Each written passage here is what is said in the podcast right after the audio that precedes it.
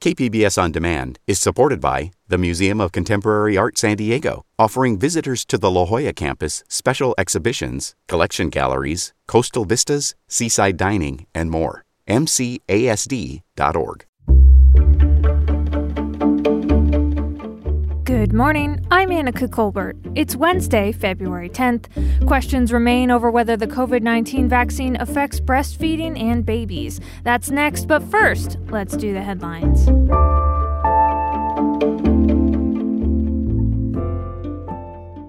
San Diego County health officials reported nearly 800 new COVID 19 infections on Tuesday and 32 additional deaths. Hospitalizations and intensive care numbers continue their overall decline.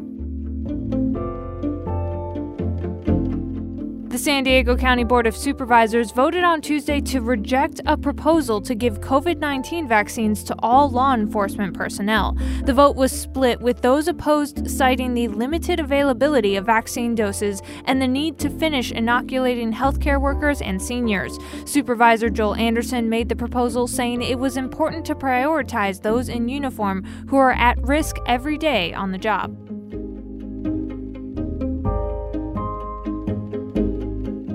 And in another vote, the Board of Supervisors unanimously approved a proposal to declare the cross border sewage flow coming out of the Tijuana River Valley a public health crisis. Supervisor Nora Vargas said the action is needed because of the decades long contamination of the river valley, which has resulted in environmental and health damage. The declaration of a public health crisis requires the county to take action.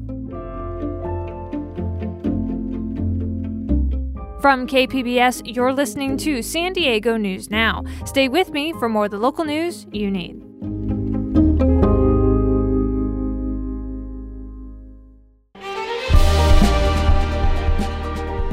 Hi, I'm Bill Hoehn. And I'm Ted Hoehn.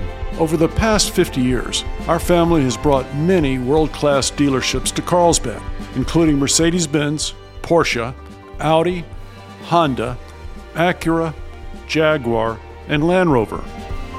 That's right. This year we're celebrating 50 years in Carlsbad. So, on behalf of the entire Hoehn family, we want to thank San Diego. Throughout the years, we've taken tremendous pride in meeting and even exceeding our customers' automotive needs. We value the relationships with our clients and look forward to serving you for years to come. We invite you to visit one of the Hoehn Carlsbad dealerships or hoehnmotors.com.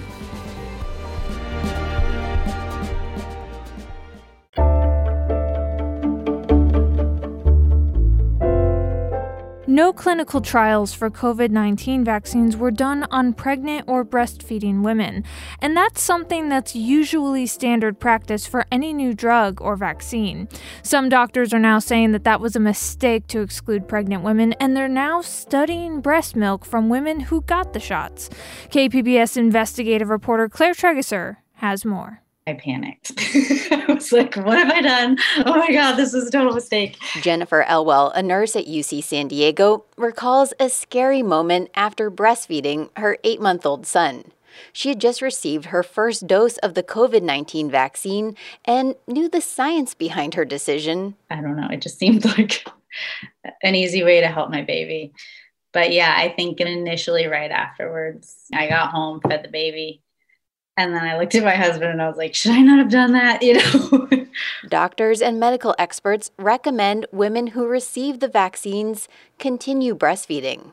In fact, the conventional wisdom is that women who get the vaccine likely pass on protective antibodies to the baby through their milk.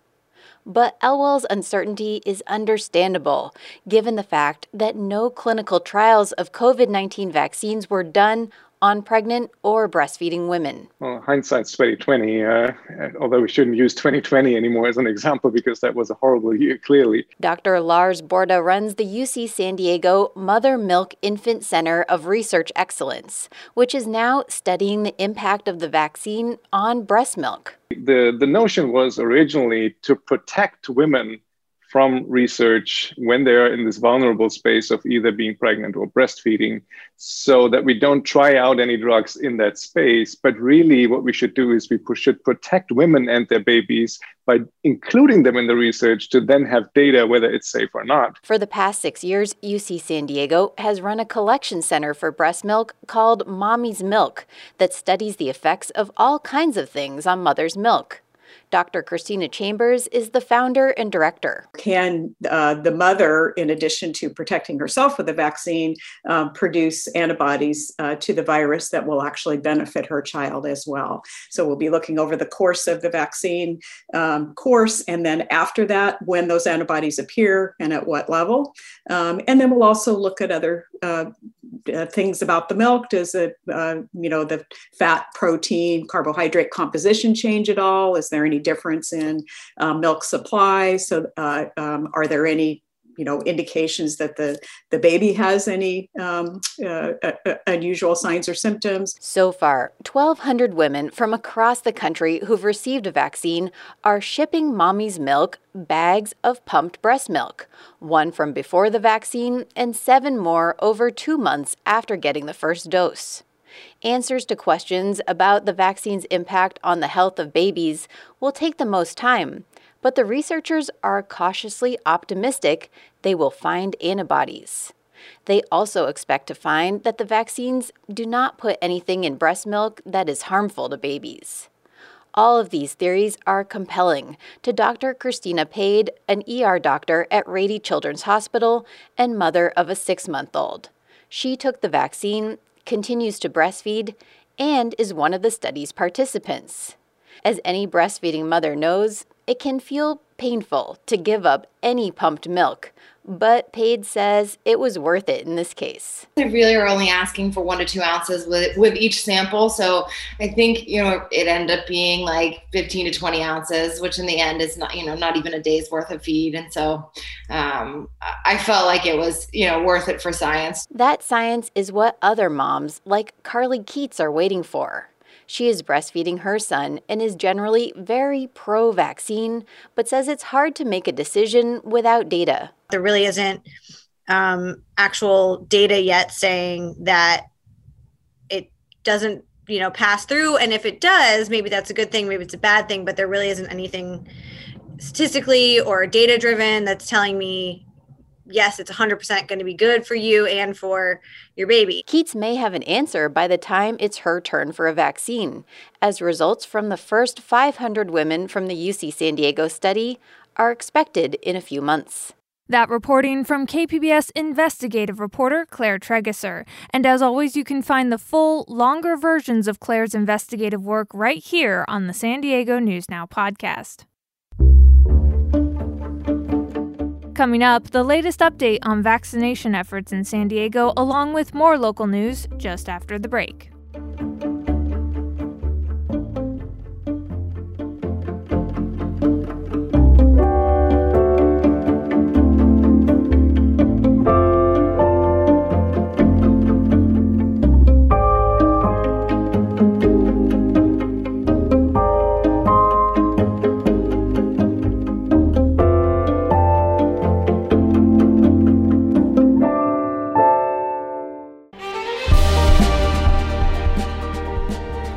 I'm Bill Hoehn. And I'm Ted Hoehn.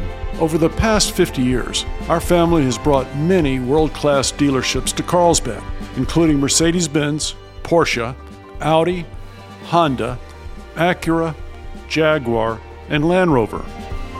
That's right. This year we're celebrating 50 years in Carlsbad. So, on behalf of the entire Hoehn family, we want to thank San Diego. Throughout the years, we've taken tremendous pride in meeting and even exceeding our customers' automotive needs.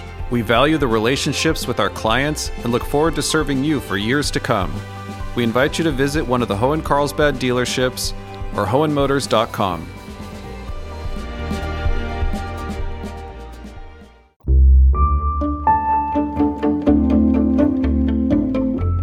About 12,000 San Diegans received a COVID 19 vaccine in the first week of February. So far, that's well below the daily goal needed to vaccinate a majority of the population by July.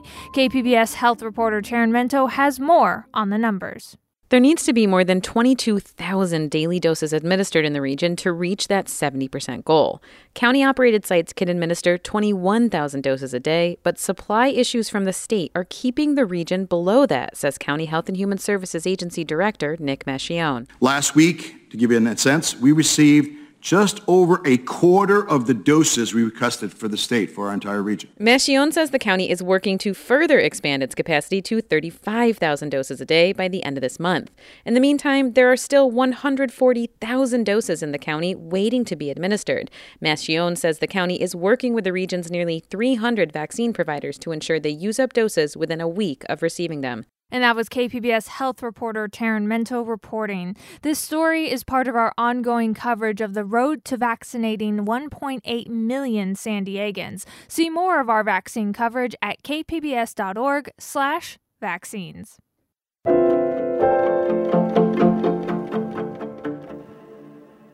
A massive portfolio of low cost apartments are going up for sale, and that's raising the alarm for local affordable housing advocates. KPBS Metro reporter Andrew Bowen has more. Before he died in 2016, Conrad Prebys donated hundreds of millions of dollars to institutions including the San Diego Zoo, La Jolla Music Society, and KPBS.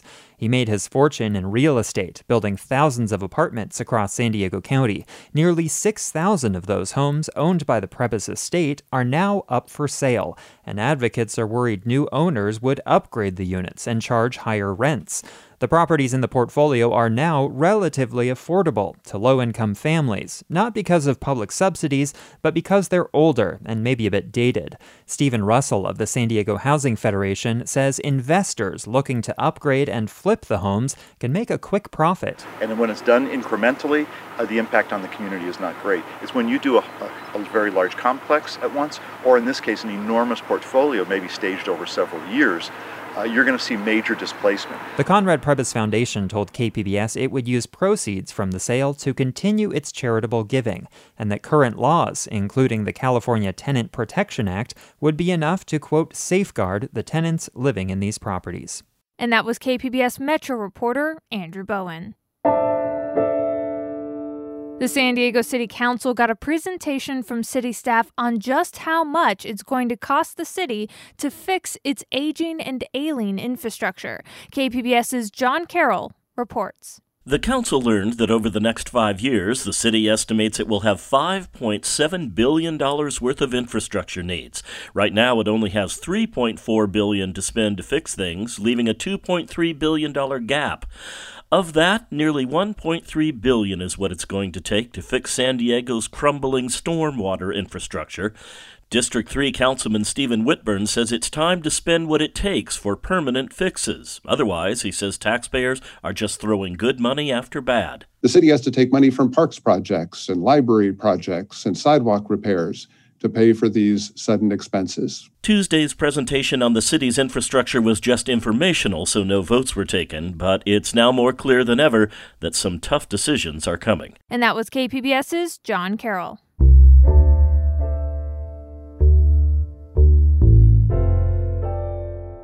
The first female Marines started their training in San Diego on Tuesday. They arrived in San Diego two weeks ago to pilot efforts to integrate training for women. KPBS military reporter Steve Walsh has more. The first company to include female recruits in the 100 year history of MCRD San Diego officially stepped on the yellow footprints that signify the beginning of training. Staff Sergeant Aisha Zant was brought in from Parris Island to be part of the first team of female drill instructors they have something to prove. They're the only females that is training right now. This is the first female platoon. So they are going to be going against all their brothers inside of that whole company. So they have to show everyone that they are worthy to be here. This is still officially a test to show what the Marines need to expand boot camp to women in San Diego. Commanders at MCRD say for now, very few changes were put into place for this first class, where men and women together embark on the 13 weeks it takes to become a U.S. Marine. That story from KPBS military reporter Steve Walsh. And that's it for the podcast today. KPBS will be airing day two of the impeachment trial for former President Donald Trump. You can hear it live on 89.5 FM starting at 9 a.m. or watch it on KPBS 2 on television. You can also catch it streaming live online at kpbs.org, where you can also get the latest news and recaps of the day. I'm Annika Colbert. Thanks for listening and have a great day.